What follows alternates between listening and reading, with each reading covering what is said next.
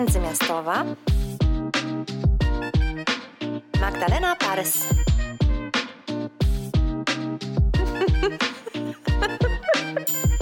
Witam Was po długiej przerwie, Magdalena Parys. Dzień dobry w kolejnym trzydziestym siódmym odcinku Międzymiastowej.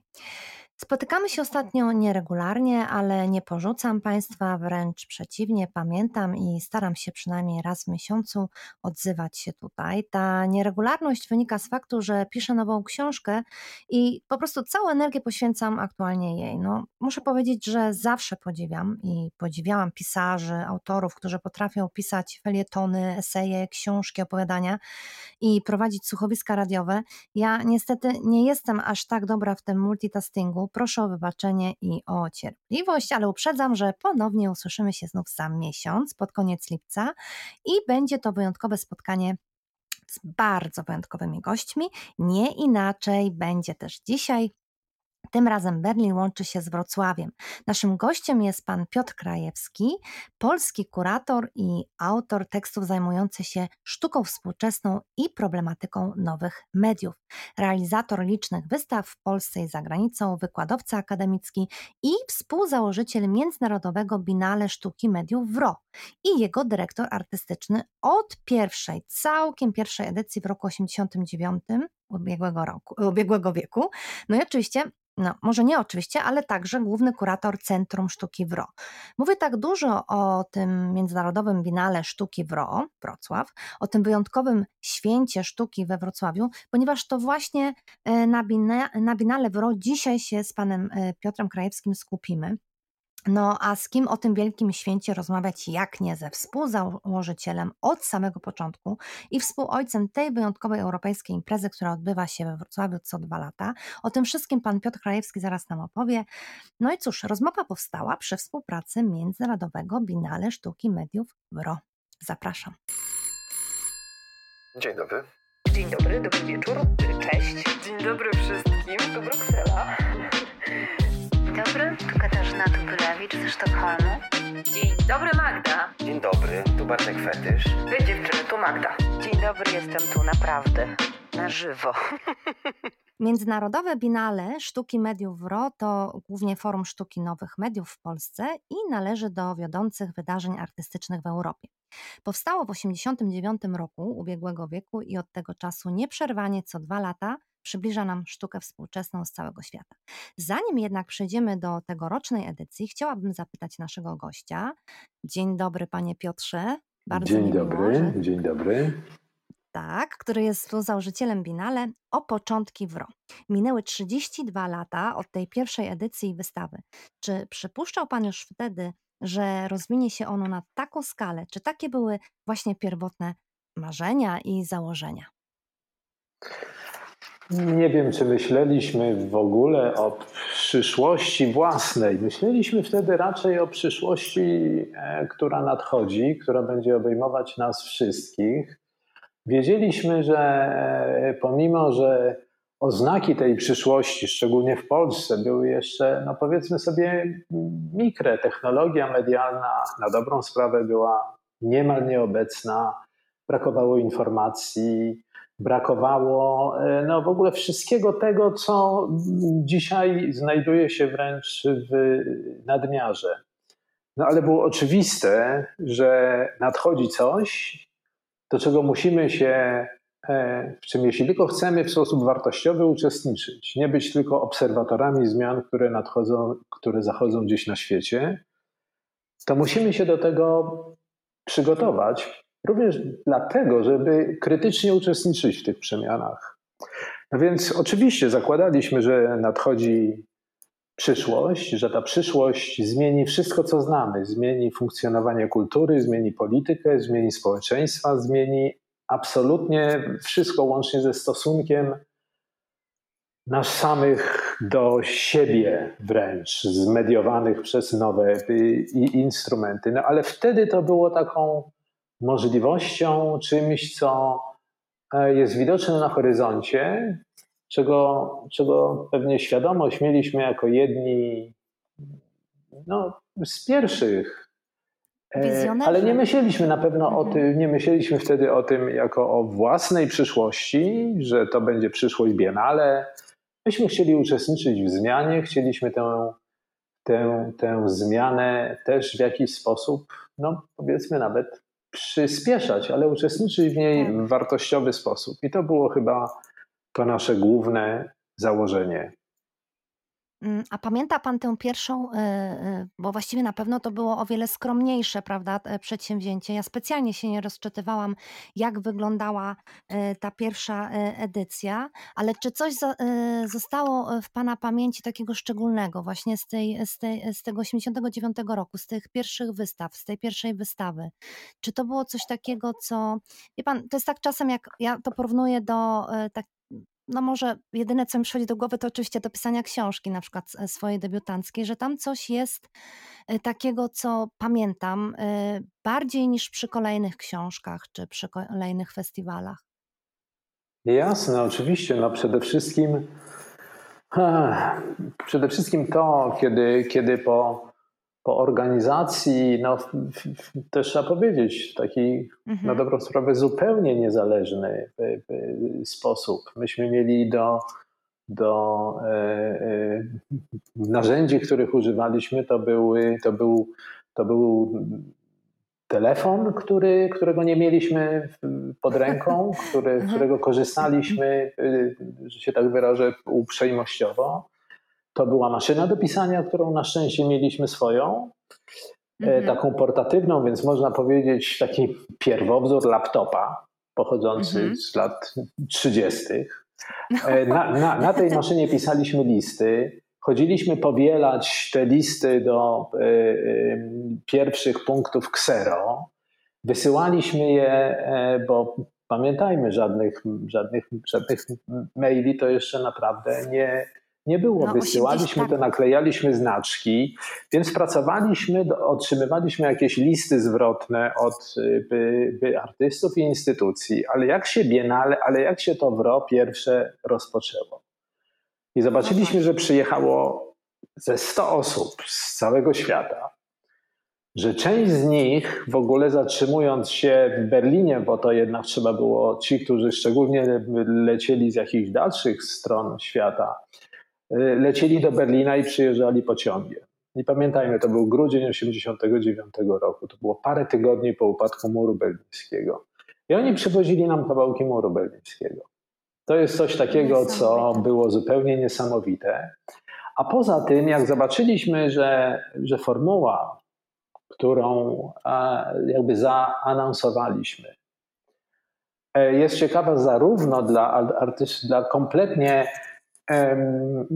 alternatywnych artystów, no nie wiem, dla takich załóg postpunkowych, na, na, na przykład próbujących coś robić z tym dziwnym medium, jakim jest połączenie wideo i komputera, a z drugiej strony, jak się pojawiali przedstawiciele, jak się pojawili kuratorzy z Centrum Pompidou na, na przykład, jak, jak, jak pojawili się obserwatorzy z dużych, a czy też można powiedzieć wielkich instytucji, jak się, jak się pojawili artyści amerykańscy, jak się pojawiły amerykańskie instytucje sztuki, te, które były właściwie najbardziej wówczas, powiedziałbym, zaawansowane, jeśli chodzi o świadomość nowych mediów, które takie instytucje jak MoMA czy jak Art Institute Chicago, to były te pierwsze muzea, w których, mhm. w których w tych jakby szacownych, wielkich, jakby kultowych murach nagle pojawili się artyści używający zupełnie innych mediów, zupełnie innych środków. No więc to chyba to było, że, że okej, okay, no po prostu to, to, to jest coś takiego, no dobra, trafiliśmy. I jak do tego zobaczyliśmy naprawdę, oczywiście nieporównywalną z późniejszą, ale dla nas wtedy wielką publiczność, bo jeżeli na tygodniowy, na, na, na tygodniowy festiwal, bo jeszcze wówczas nie nazywaliśmy tego Biennale, w ogóle wtedy pewnie też nie mieliśmy świadomości, że natychmiast zaczniemy przygotowanie następnej edycji. Dla nas tak, to była tak. po prostu kumulacja energii i jeśli w wyniku tej kumulacji energii jakby rezultat jest, rezultatem jest to, że po wielu, wielu latach jakby takiego, takiej na dobrą sprawę nieobecności sztuki współczesnej. No, lata osiemdziesiąte nie, nie, nie chcę wspominać tutaj, ale to, to, naprawdę, to naprawdę była tylko i wyłącznie alternatywa. Jeśli mówimy o wartości tego, co, co, co zostało, o wartość sztuki, o tego, co miało kontynuację. No a, a, a myśmy tutaj tak myśleli w kategoriach alternatywy, ale, ale też używaliśmy takiego określenia alternatywa naziemna, że my się już nie ukrywamy w podziemiu, że sytuacja jest taka, a zważywszy, że, że to, co robiliśmy przygotowując W R O, to pamiętajmy, robiliśmy to mniej więcej chyba gdzieś tam od, od maja, bo pierwszy festiwal był, był w grudniu, więc, więc właściwie organizacja W R O to była związana z jakby też przeorganizowaniem się, no nie wiem, politycznie całej Polski, więc to, było, to były dla nas nierozerwalne procesy. Mm-hmm, mm-hmm. I, mm, no to są, to są nie, nie, nie, nie, nieprawdopodobne wręcz wspomnienia. To jest osiemdziesiąty dziewiąty rok, wszystko jest w przewrocie, w jakimś takim chaosie i nagle tutaj rodzi się coś tak nieprawdopodobnego.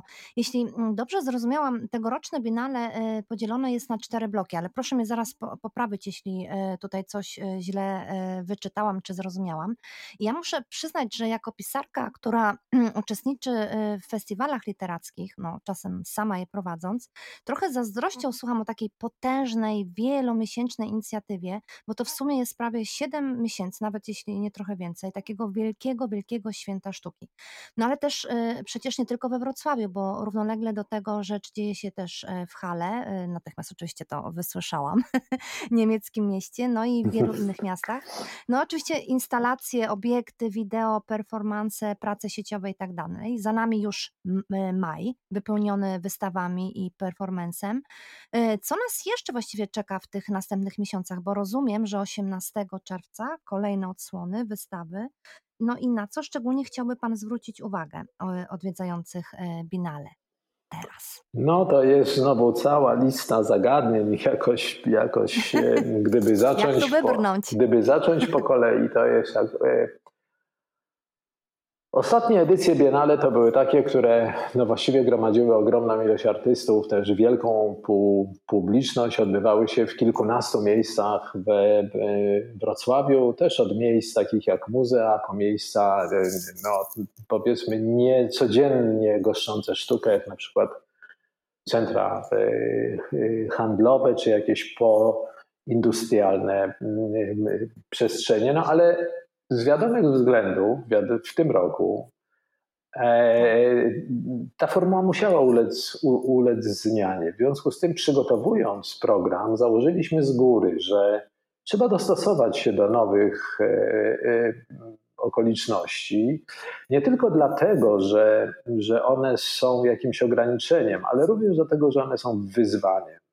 Zważywszy, że myśmy też przed jeszcze wybuchem pandemii bardzo mocno zaczęli zwracać uwagę w naszej własnej praktyce na, powiedzmy sobie, taką rozrzutność świata sztuki, na, na to, że werbalnie czy programowo odnosząc się bardzo krytycznie do, mhm. powiedzmy, ciągłej ekonomii wzrostu, jednocześnie często w swojej samej strukturze organizacyjnej reprodukują czy, czy, czy wydarzenia artystyczne właściwie powielają ten sam taki model wzrostowy. I myśmy się zastanawiali też nad tym, że po trzydziestu latach istnienia, po tym Biennale, które dwa lata temu właśnie organizowane było w trzydziestolecie, które było naprawdę mm. wielkim wy, wy, wy tak, wydarzeniem, tak, że, my, mm. że my powinniśmy zacząć myśleć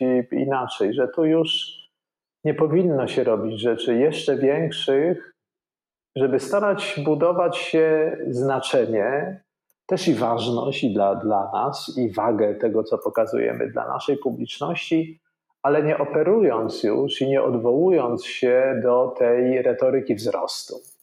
Jak budować wartość bez, bez wzrostu? Na co trzeba zwrócić uwagę? I tutaj trzeba powiedzieć, że No pandemia niesamowicie przyspieszyła to, to, to, to myślenie, bo to przestało być tylko jakieś takie my, my, myślenie jakby, no nie wiem, tylko trochę wasze... takie egzotyczne czy rzadkie, ale ono zaczęło, nagle okazało się, że znowu wchodzimy w coś, co jest niesamowicie ważnym zagadnieniem dzisiaj. Jak to robić? Mhm. No staraliśmy się, to, tego oczywiście nie da się nigdy zrobić od razu za jednym zamachem, zlikwidować, nie wiem, printu środowiskowego czy, czy tego śladu ekologicznego, ale można myśleć o tym inaczej i, i, też, i też przede wszystkim jakby dać publiczności też możliwość dłuższego kontaktu, żeby zerwać z takim z takim natężeniem w ciągu, nie wiem, dwóch miesięcy wielkiego programu, tylko właśnie ten program rozłożyć, rozłożyć bardziej równomiernie, dać możliwość jakby takiej bardziej selektywnej refleksji. No i, i to, co zaproponowaliśmy w tym roku, no to jest wynikiem tego, te, tego myślenia o tym właśnie, jak powinno wyglądać wielkie wydarzenie sztuki w okresie postwzrostu. Co oznacza wielkie? Czy, czy, czy może być nadal wielkie? Dlatego podzieliliśmy wystawę na, czy program na takie na cztery odsłony wystawowe, czyli na cztery duże wystawy. Rozłożyliśmy go, ten program na cały pozostałą część, na całą pozostałą część roku, czyli do grudnia. Do tego duży program, duży blok performance'ów, który, mm-hmm. który też będzie się odbywał w tym, w tym czasie. No i programy wideo, które są, kilkanaście programów wideo, które emitowane są co dwa tygodnie. Część tych programów pokazywana jest jakby przed publicznością, czy dla publiczności zgromadzonej w, w sali projekcyjnej, czy w galerii i transmitowana online. Część programów jest tylko online. Wszystkie programy są dostępne po emisji przez dwadzieścia cztery godziny, żeby też podkreślić niezwykłość tego, że, że możemy obcować na, naprawdę z wybitnymi pracami bardzo wielu artystów z całego świata. A oprócz tego we W R O znajduje się czytelnia mediów, tak to nazywamy, która jest mediateką, więc jeśli ktoś przegapi jakieś prace, przegapi jakieś programy, zawsze może przyjść, odwiedzić nas we, we W R O i taką pracę, właściwie na życzenie, wybierając taką pracę, zobaczyć w naszej mediatece. No więc po pierwsze rozłożenie programu. Po drugie myśleliśmy też o tej redukcji, o tej redukcji no, no właśnie związanej z tym śladem środowiskowym. Po wystawach zostaje bardzo dużo elementów, które w większości się, no nie wiem, właśnie u- utylizuje, żeby nie powiedzieć mm-hmm. po prostu najczęściej wyrzuca. Myśmy, my tego od długiego okresu nie, nie, nie robimy. W związku z tym staramy się też, aby większość wystaw i większość architektury zabudowy do wszystkich wystaw pochodziła z materiałów recyklingowych. Tych materiałów, które służyły już innym wystawom i to się nam na razie udaje. Nie jest to łatwe, a ale to... A przepraszam, że wejdę na sekundkę w słowo, że, że przerwę tok myśli. Zaraz poproszę pana, żeby pan pociągnął ten wątek. Ale to jest niezwykle ciekawe, o czym pan mówił. Bo właśnie w ostatnim wydaniu Decide czytałam taki artykuł o wielkim problemie właśnie w sztuce i to nie tylko oczywiście nowoczesnej, ale w sztuce jako takiej w ogóle. Jakim problemem jest to, co zostaje po wystawach? To jest taki kłopot, czy problem, czy temat, który przewija się w ostatnich tygodniach, szczególnie w ostatnich tygodniach przez wszystkie możliwe print media w Niemczech, więc bardzo to jest ciekawe, o czym Pan mówi,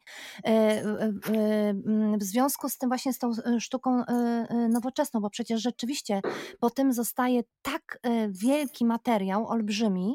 To jest oczywiście piętnowane tutaj, bardzo dużo się o tym mówi w sensie negatywnym, proszę. No i chyba bardzo, i chyba bardzo, bardzo słusznie. Tak, i właśnie bardzo ciekawe, że Pan właśnie o tym wspomina, czyli jesteście naprawdę nie tylko nowocześni, ale ultranowocześni. I nie wiedziałem, że ta dyskusja, tak, że ta jest, dyskusja jest w tej chwili w tym obszarze niemieckojęzycznym. Muszę się przyjrzeć temu w takim razie też. Koniecznie, prześlij materiał, bardzo ciekawe. Mhm.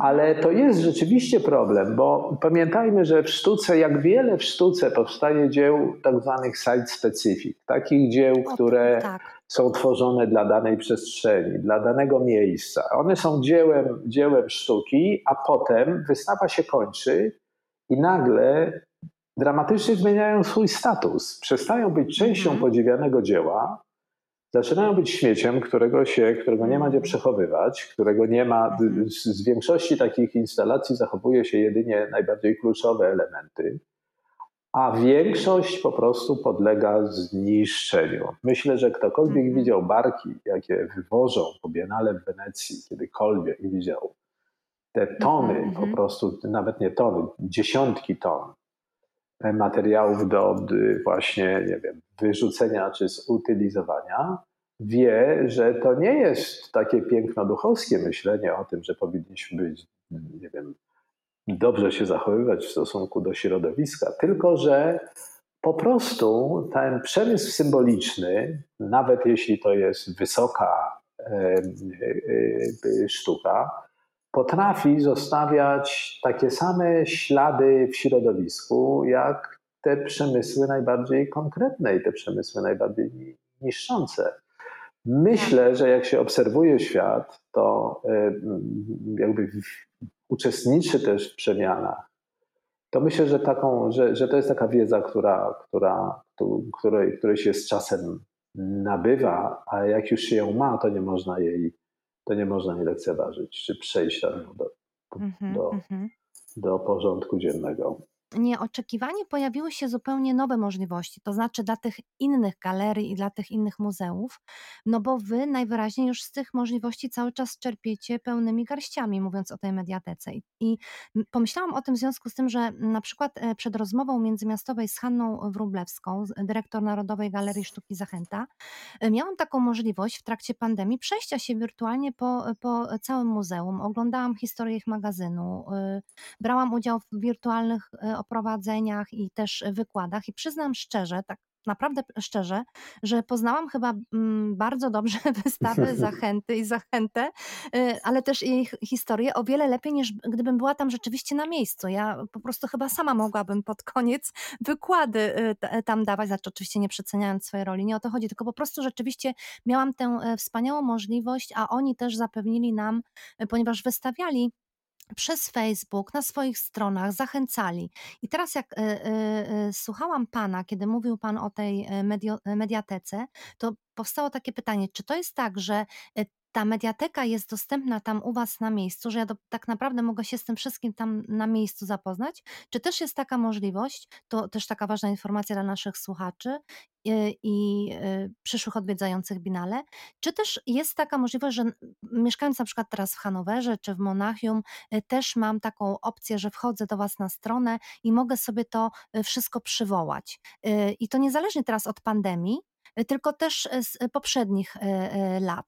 Czy to jest raczej y, y, tylko, tylko w związku teraz z tym, co, co się stało, z tym okresem pandemicznym? Nie, nie. My mhm. oczywiście w związku z okresem pandemicznym to zrobiliśmy bardzo wiele rzeczy, ale e, ta czytelnia mediów, to tym też mhm. może warto powiedzieć, że, że Biennale zauważyliśmy w roku osiemdziesiątym dziewiątym, a w roku dwa tysiące ósmym w tej samej grupie, to znaczy Biola Krajewska, Zbyszek Kupisz, ja, czyli założyciele Biennale W R O, ale także już z naszym nowym zespołem, który w międzyczasie bardzo tutaj zaczął być, jakby to powiedzieć, fachowy i aktywny, otworzyliśmy Centrum Sztuki W R O w dwa tysiące ósmym roku. I od dwa tysiące ósmego roku w Centrum Sztuki W R O działa czytelnia mediów, której jest ponad, czy ponad tysiąc, czy, czy, czy było ponad tysiąc prac do oglądania online, ale na miejscu, czyli to jest taka kategoria in-house, czyli, czyli trzeba było przyjść, usiąść albo podłączyć się w naszej sieci, ale trzeba było być na, na miejscu. Natomiast teraz na Biennale ma premierę, ma premierę nowa wersja tej czytelni mediów, która pozwala na umieszczanie pewnych materiałów również w taki sposób, że są one dostępne z zewnątrz. Ale tutaj pamiętajmy, jesteśmy jakby nie tyle limitowani przez środki techniczne, ile bardziej przez regulacje prawa autorskiego, mhm. przez umowy z poszczególnymi artystami. Wielu artystów ma swoją własną politykę, jeśli chodzi o rozpowszechnianie no tak. prac. To nie tak, to nie jest tak, że wszyscy koniecznie chcą zamieszczać swoje prace wideo czy dokumentację swoich prac na na Facebooku, na Vimeo czy na, czy na, czy na YouTubie. Mhm. Część, i to jest też powiedzmy coraz bardziej rosnąca część artystów, którzy również taką nieufność swoją w stosunku do mediów społecznościowych, w stosunku do funkcjonowania dzisiejszych mediów, manifestują w taki sposób, że jakby chcą, żeby ich prace były, jakby należały do innego środowiska. No nie tego środowiska mm, mediów, spo- tak, tak. mediów społecznościowych. My oczywiście mamy swoje kanały na YouTubie, mamy swoje kanały na Vimeo i właściwie cały czas zamieszczamy nowe materiały i to są przede wszystkim, to też trzeba powiedzieć, dokumentacje, rozmowy z artystami. I na tych naszych, a także na naszych stronach, a także na, naszych, na, na stronie W R O Center znajdzie się szereg materiałów czy szereg takich kolekcji, które, które kiedyś wydawaliśmy jako publikacje książkowe z płytami D V D, a później już po prostu jako takie aplikacje, które znajdują się w sieci, w których można obejrzeć pracę. No i to już jest kilkaset prac, które jest, kilkaset prac i kilkaset do, do, dokumentacji. Myśmy w okresie tego jakby ubiegłorocznego lockdownu nadawali przez sto dni, codziennie nadawaliśmy na właśnie swojej stronie jedną pracę czy jedną dokumentację wideo, taką właśnie opracowaną, omówioną, połączoną tematycznie w takie tygodniowe programy, które miały swoje tytuły, które miały swoje opisy, które odnosiły się do różnych, różnych zjawisk.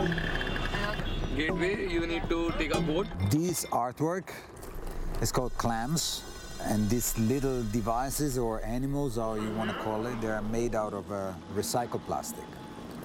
So the artwork aims to open a discussion about water pollution and plastic pollution.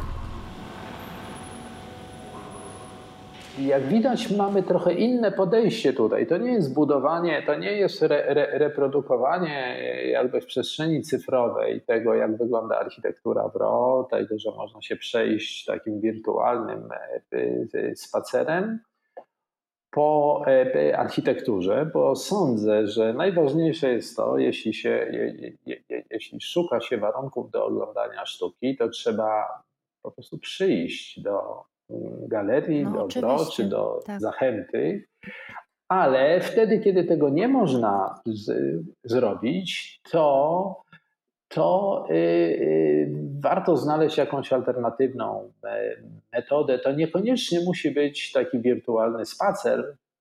Właściwie szukamy ciągle takich, takich możliwości budowania wartościowego kontaktu sieciowego, bo myślę, że dzisiaj nie sam kontakt sieciowy jest jakimkolwiek problemem, Problemem jest przede wszystkim wartościowy kontakt, taki, w którym też czujemy, że to jest pełnoprawna forma uczestniczenia w sztuce, ponieważ myślę, że też i po okresie tego właściwie całorocznego zamknięcia w ubiegłym roku, wielu z nas i wielu z naszych widzów ma też poczucie jakby pewnej substytucji, jeśli chodzi o te nowe formy tak.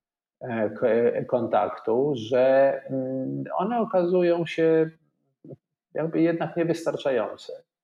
Dlatego, i tu znowu wrócę do roli sztuki, dlatego tak ważne jest, żeby artyści jakby pracowali w tych obszarach, żeby eksperymentowali w tych obszarach, bo jedynie sztuka może je, uczy, może je uczynić ciekawszymi, a z drugiej strony tu na pewno jest to takie współczesne pole bitwy wręcz, a w każdym razie walki, pomiędzy treściami, no powiedzmy sobie takimi popularnymi, treściami, które są no, jakby dostarczane przez przemysły symboliczne, tak. czy przemysły kreatywne, to się też często mm-hmm, tak na, nazywa, a, a, a poszukiwaniami jakby stricte artystycznymi, takimi poszukiwaniami, które nie są obliczone od razu na jakiś taki sukces, a z, z widzem, które po prostu, które po prostu muszą w tej przestrzeni dojrzewać, i, a może też i my musimy dojrzewać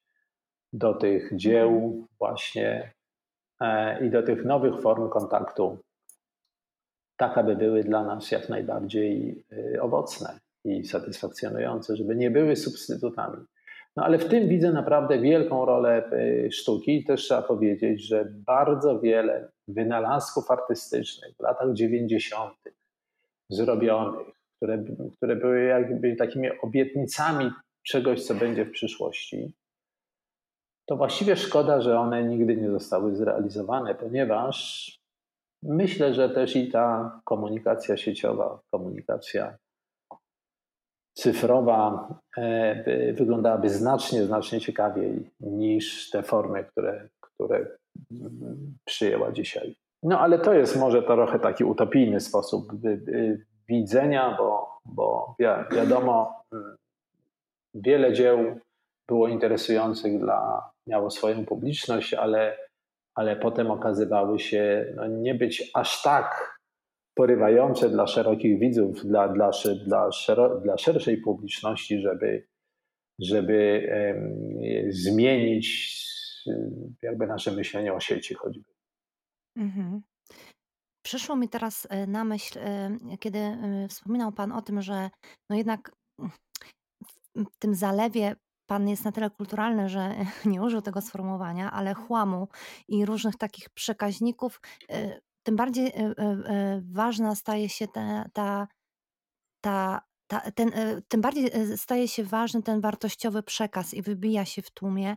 I, i mówił też Pan o tym teraz, o o tym, jak ważne jest, żeby to jednak zobaczyć, a nie tylko polegać na tej sieci, szczególnie przy takich wielki, przy tych instalacjach, przy, przy takich rzeczach, które po prostu y, tak naprawdę oddziałują najbardziej, kiedy się je zobaczy i później zabierze ze sobą i nosi w sobie przez długi czas i to jakby w nas dojrzewa. I natychmiast przyszedł mi na myśl y, uczestnik festiwalu literackiego teraz, który był y, we Wrocławiu i otrzymał y, nagrodę, y, został wyróżniony za jedno z najlepszych opowiadań i opowiadał, że był y, totalnie zaskoczony, y, ponieważ akurat ta nagroda, jakby to, że otrzymał tę nagrodę, to wyróżnienie dopadło go podczas obserwacji jakiejś, y, przepraszam, że nie wymienię teraz jakiej, ale wystawy, instalacji teraz podczas W R O i miałam wrażenie, że on przyjechał na festiwal literacki, ale tak naprawdę, jeszcze wygrał na nim, y, ale tak naprawdę to przyjechał na y, Biennale W R O. No to wspaniała, to wspaniała tak. opowieść. Nic mnie tak bardzo nie, nie cieszy jak to, Mało że... tego, on ledwo dobiegł na to rozdanie, bo on był bardziej zainteresowany tą wystawą, więc to było tak to... wspaniałe. Pomyślałam sobie, że muszę koniecznie Panu o tym opowiedzieć, bo to właściwie mówi wszystko, prawda? No to, to zachwycające. No, też wydaje mi się, że że no, aż nie wiem co powiedzieć, no ale wydaje mi się też, że właśnie media mają tę, tę możliwość takiego, jakby to powiedzieć, wiele rzeczy ma taki, powiedzmy, branżowy charakter, że coś jest literaturą, albo coś jest muzyką, albo coś jest, albo, albo coś jest filmem. A tutaj, kiedy, kiedy te granice są za, zatarte, kiedy znajdujemy elementy, tak, które poszukują, wychodząc od literatury czy tekstu, które poszukują, poszukują jakichś relacji, wychodząc od dźwięku i jego relacji z tekstem albo z by, by obrazem, to siłą rzeczy to jest coś takiego, co, co, co jest no, bardzo... jakby takie otwierające na najróżniejsze perspektywy, na najróżniejsze, na najróżniejsze też i jakby nie ma tylko jednego punktu odniesienia. Tych punktów odniesienia no jest po prostu bardzo wiele, a potencjalnie, czy potencjalnie bardzo wiele, a jak to się sprawdza właśnie w takiej, w takiej opowieści, jakiej pani powiedziała przed chwilą, to już w ogóle wspaniale. Tak, dlatego pomyślałam sobie, że koniecznie trzeba o tym opowiedzieć, bo właśnie o to chodzi, żeby to się przenikało, że tylko wtedy możemy się tak naprawdę prawdziwie rozwijać, kiedy opuszczamy te bańki. Natomiast, ale odnośnie baniek, mnie zainteresowały jeszcze panele, które odbywają się albo za chwilę będą się odbywać w ramach tegorocznego, tegorocznych Biennale W R O. I chciałabym, żebyśmy jeszcze chwilę temu tematowi poświęcili trochę czasu, bo rozumiem, że sporo możemy odkryć w mediatece i tak dalej, ale co czeka nas teraz, niebawem? Kogo Państwo zaprosiliście w tym roku i kiedy planowane są te wszystkie... To jest coś takiego, że, mhm. że jeśli chodzi o panele, to my y, y, z, znaczną część ich mamy za sobą. One odbywały się, one od, Aha, odbywały się mhm. na po początku, ale oczywiście będą miały, będą miały, będą miały swoją kontynuację dalej.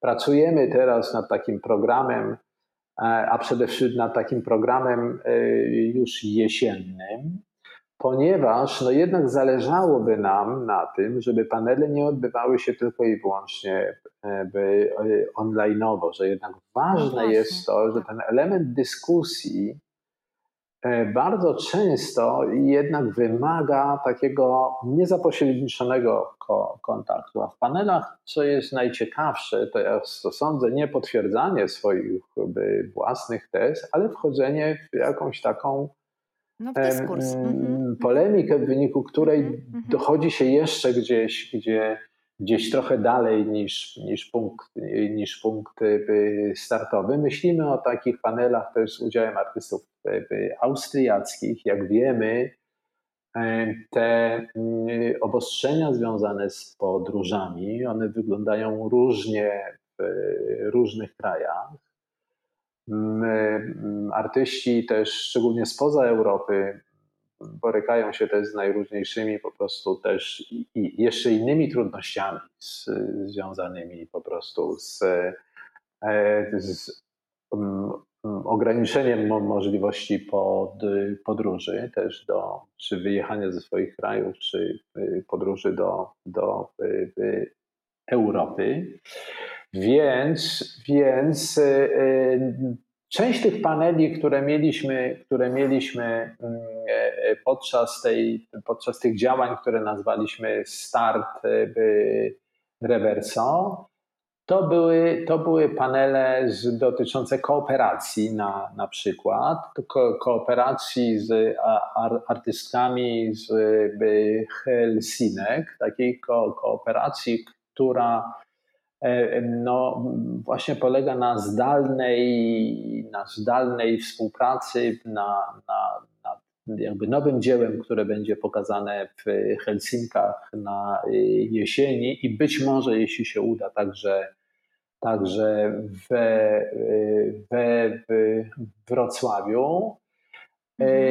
To jest, to, to był też panel z artystami, którzy chyba jedną z najczęściej dyskutowanych instalacji tej, tej majowej edycji Biennale W R O, czy z artystami, którzy byli autorami tej, tej najbardziej dyskutowanej chyba podczas tak, pierwszej tak. odsłony W R O instalacji All or, or Nothing at All, czyli Persinem, Bresenem i Margit, i Margit Lucas. Część wypowiedzi, przede wszystkim takich właśnie artist talk, opowieści artystów o swoich pracach, no między innymi też by autora bardzo też powiedziałbym działającej na wyobraźnię instalacji Voidness of Touch, Gil, czyli portugalski artysta Gil Delindro, a także wypowiedzi właściwie wszystkich artystów i takie spotkania z nimi umieszczamy teraz na i w wideotece, i oczywiście dostępne, dostępne online. I to nam trochę zastępuje tę formułę debat i, i spotkań i sympozjów, która była taka charakterystyczna przede wszystkim dla poprzednich edycji tak. Biennale.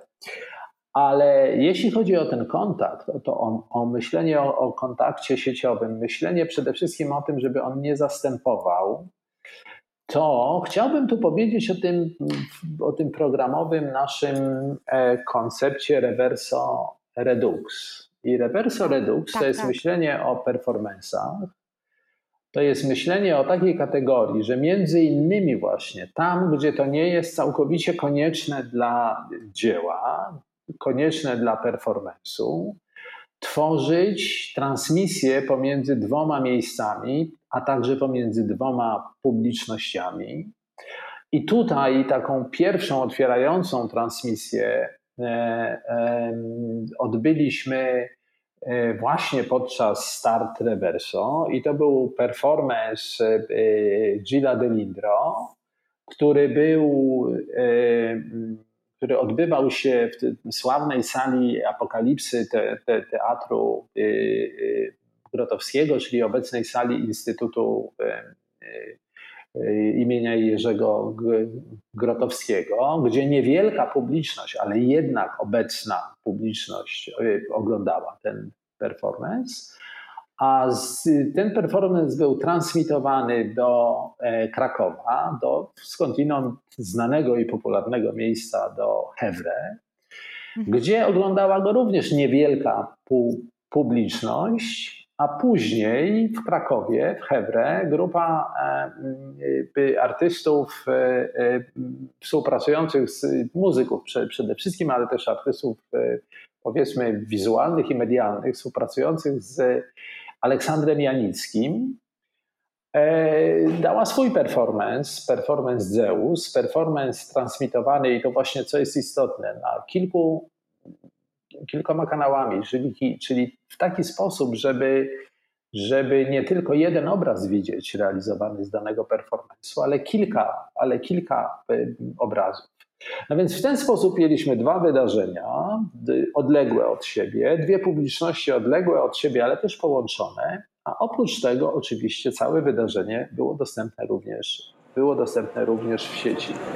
The work is questioning our relation to, I would say, to freedom. It's a robotic kind of archaea that we've created. It's a bad, it's bad design. Um. Well. It also is, uh, was realized as an app in twenty twelve, and so I have a, a demonstration. Ja sobie to podpisałam. Rozumiem, przechodzi przez mięśnie, jeszcze wybór narzędzia, dotykam kartki, robię jedną małą kreseczkę i znowu patrzę. Każdy z Was wybierze sobie jedno miejsce i tam zrobimy minutę filmu.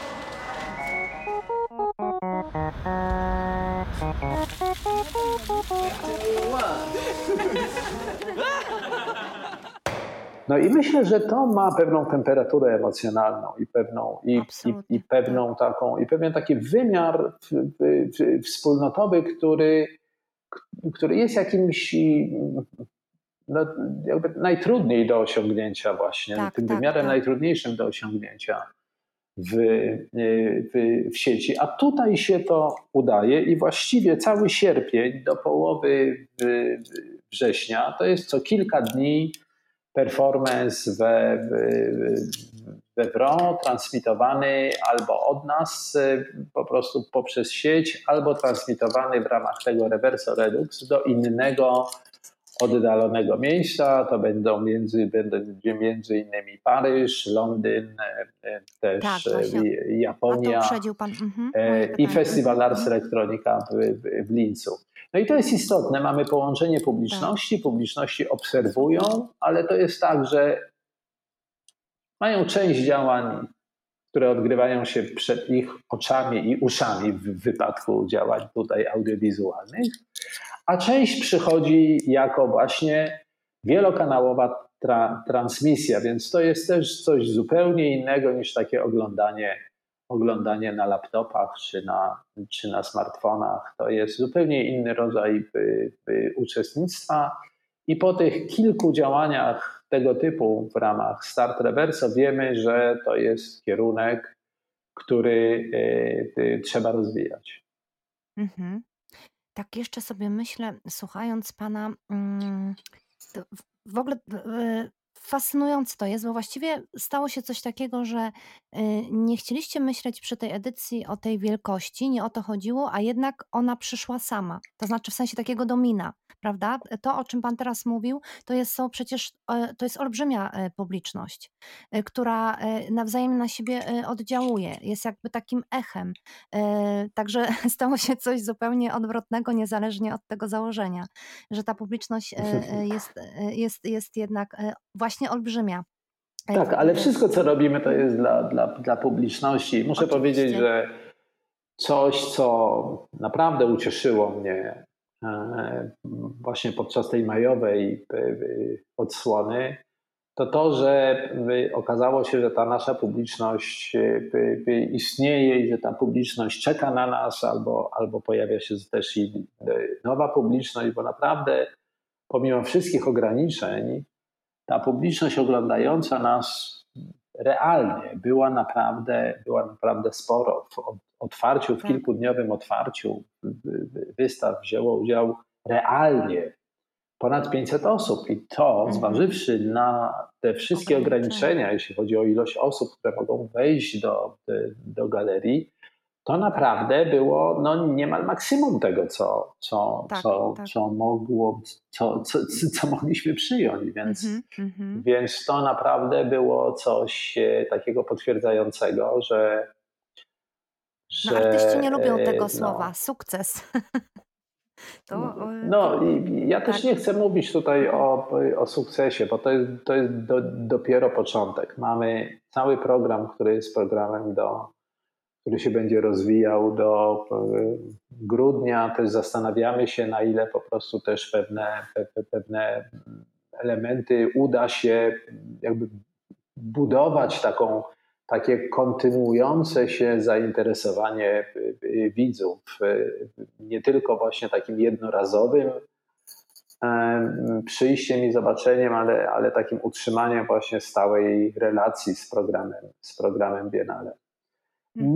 Myślę, że jesteśmy na obiecującej drodze, no ale też nie chciałbym naprawdę tu odtrąbić jakiegoś sukcesu, bo myślę, że to, to ja też go za, zupełnie za nie o to chodzi. Tak mnie korci, żeby jeszcze zadać takie pytania, ale to jest takie pytanie... Ale zanim... Ależ oczywiście, jeśli tylko korci, to znaczy, że trzeba zadać to pytanie. Myślę sobie o czymś takim. Pamiętam i często opowiadałam o tym na różnych spotkaniach z czytelnikami, czy w ogóle, no tak, głównie z czytelnikami, że kiedy opowiada się o swojej twórczości, czy o czymś, co się tworzy, jako artysta w ogóle, i zaczyna się bardzo dużo tłumaczyć, co tak naprawdę chciało się osiągnąć, malując ten obraz, czy tworząc ten performance, czy daną instalację, czy coś, nad czym pracowało się przez wiele, wiele lat, to dzieje się coś takiego, i tutaj opowiem taką krótką historię. Kiedyś, kiedyś widziałam taki program, w którym artysta opowiadał o pięknej, pięknej rzeźbie. I ta rzeźba wydawała mi się niezwykle fascynująca, dopóki on nie zaczął o niej mówić. Bo kiedy miałam możliwość obejrzenia, znaczy zobaczenia tego, oddział, ta, ta możliwość, kiedy to oddziaływało na mnie i kiedy ja mogłam sobie sama utworzyć wokół tego taki obraz czy wyobrażenie tego, dlaczego to do mnie przemawia, czyli ta, ta, ta, ta, ta, ta, ta wolność po prostu w interpretacji, ale mojej, sprawiła, że kiedy ten artysta zaczął opowiadać, dlaczego on tutaj tak zrobił, a dlaczego zrobił to tutaj tak, a jakie było jego zamierzenie, w pewnym momencie ta rzeźba przestała w ogóle do mnie przemawiać, przestała być dla mnie interesująca i, i w ogóle jakby no, przestało to być, mieć jakąś większą wartość dla mnie, bo on mi wszystko zabrał w tym momencie, tak? Jako temu komuś. I dlatego czasem sobie myślę, że kiedy jest bardzo dużo rozmów właśnie w takich panelach, kiedy sami artyści o tym dużo mówią, chociaż artyści są już w międzyczasie bardzo mądrzy, dlatego są artystami, tak? I raczej niechętnie, tak, tak, tak, taki, tak to odbieram, że ci, którzy naprawdę mają coś do powiedzenia, to mało o tym, co stworzyli, mówią, tylko oddają to nam i czekają na to, czy tam nie czekają, po prostu dają nam to i co my z tym zrobimy, to już jest jakby nasza sprawa. I tak samo wydaje mi się zawsze w przypadku literatury i różnych innych wielkich dzieł, że miło jest, kiedy nam się to oddaje. I dlatego zawsze tak trochę unikam wszelkich dyskusji, czy kiedy odbywają się jakieś panele, czy rozmowy z artystami, bo obawiam się, że mogą mi zburzyć ten obraz tego tego czegoś wyjątkowego, co widzę właśnie w tych instalacji, w instalacjach. I tak, tak mi to właśnie przyszło do głowy, że na pewno wszystko sobie zobaczę, ale będę unikała wszelkich jakichś... Nie wiem, właśnie chciałam się zapytać o Pana zdanie, jak Pan do tego podchodzi? Czy Pan też się czuje w pewien sposób jakiś taki... No ja chyba nie mógłbym powiedzieć, nie mógłbym ująć tego, tego, tego inaczej. Ja boję się dzieł, które wyczerpują się w opowiadaniu, po pierwsze. Aczkolwiek rozumiem też, że dzieła bardzo uczestniczą we współczesnych dyskursach, że bardzo odnoszą się do treści, które są jakby wygenerowane poza sztuką, bo po prostu sytuacja jest taka, że muszą się, że muszą się odnosić, że sztuka odnosi się do tych zjawisk, które pozytywnie czy nie, ale, ale, ale po prostu z którymi musimy się zmierzyć, także po, po, tak, poza tak. sztuką. I, mhm. I to jest oczywiste, ale jeśli dzieło wyczerpuje się jakby tylko znowu powtarzając to, co w danym dyskursie zostało już powiedziane, wtedy takie dzieło jest zazwyczaj, no trudno też generalizować, po prostu zazwyczaj nudne. Zazwyczaj nudne, bo nic nie wnosi do tego, oprócz tego, co już wiemy. W związku z tym to tylko dzieło, które wychodzi od jakiegoś problemu, czy powiedzmy sobie od tego właśnie, od, od, od tego, tego właśnie, co szeroko nazywamy dy, dyskursem, ale ten dyskurs przerabia, wnosi coś z, z swojego, nicuje w jakiś sposób. To jest rola sztuki. Na pewno nie powtórzenie treści, które powstały bez niej i mają się, do, i mają się też dobrze i funkcjonują dobrze bez niej. Ale też rodzi się pytanie zupełnie inne, powiedziałbym takiego głębszego poziomu. Mianowicie o intencjonalność dzieła sztuki. Czy artysta, autor, autorka, niezależnie od tego, czy w jakiej dziedzinie, czy pisarka, czy, czy, czy nie wiem, kompozytorka, rzeczywiście wie wszystko o swoim dziele, tworząc je? Szczerze powiem, bardzo wątpię. Bardzo wątpię. Raczej, my, raczej tutaj taka myśl Borgesa jest mi, je, je, jest mi bliska, że po prostu nie czuję się autorem swoich prac, bo one należą do kultury i do języka. Język i kultura są współautorami tych dzieł. No i, i a, a poza tym dzisiaj, kiedy tak dużo wiemy o kontekście, kiedy tak dużo wiemy o tym, jak się wyczerpują pewne punkty odniesienia, jak wyczerpują się choćby teorie literackie, czy w ogóle teorie estetyczne, jak się zmienia sposób pisania. I nagle odkrywamy, że w jakichś dawnych dziełach to już jest, tylkośmy tego po prostu kompletnie nie widzieli, bośmy patrzyli na to zupełnie jako odbiorcy, z zupełnie innej perspektywy, albo intencje artysty były zupełnie inne.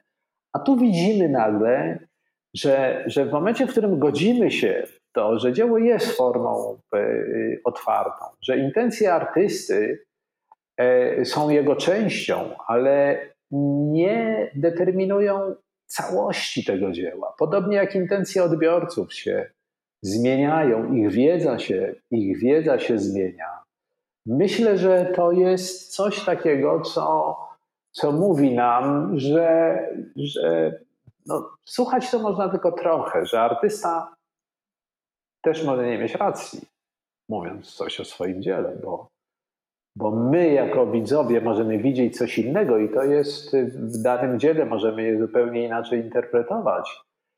I tutaj raczej powinniśmy właśnie dyskutować i spierać się, niż przyjmować jakąś wykładnię, która byłaby zupełnie e, nie, niepodważalna i po prostu należy ją tylko przyjąć i, i, i uznać, że tak właśnie jest.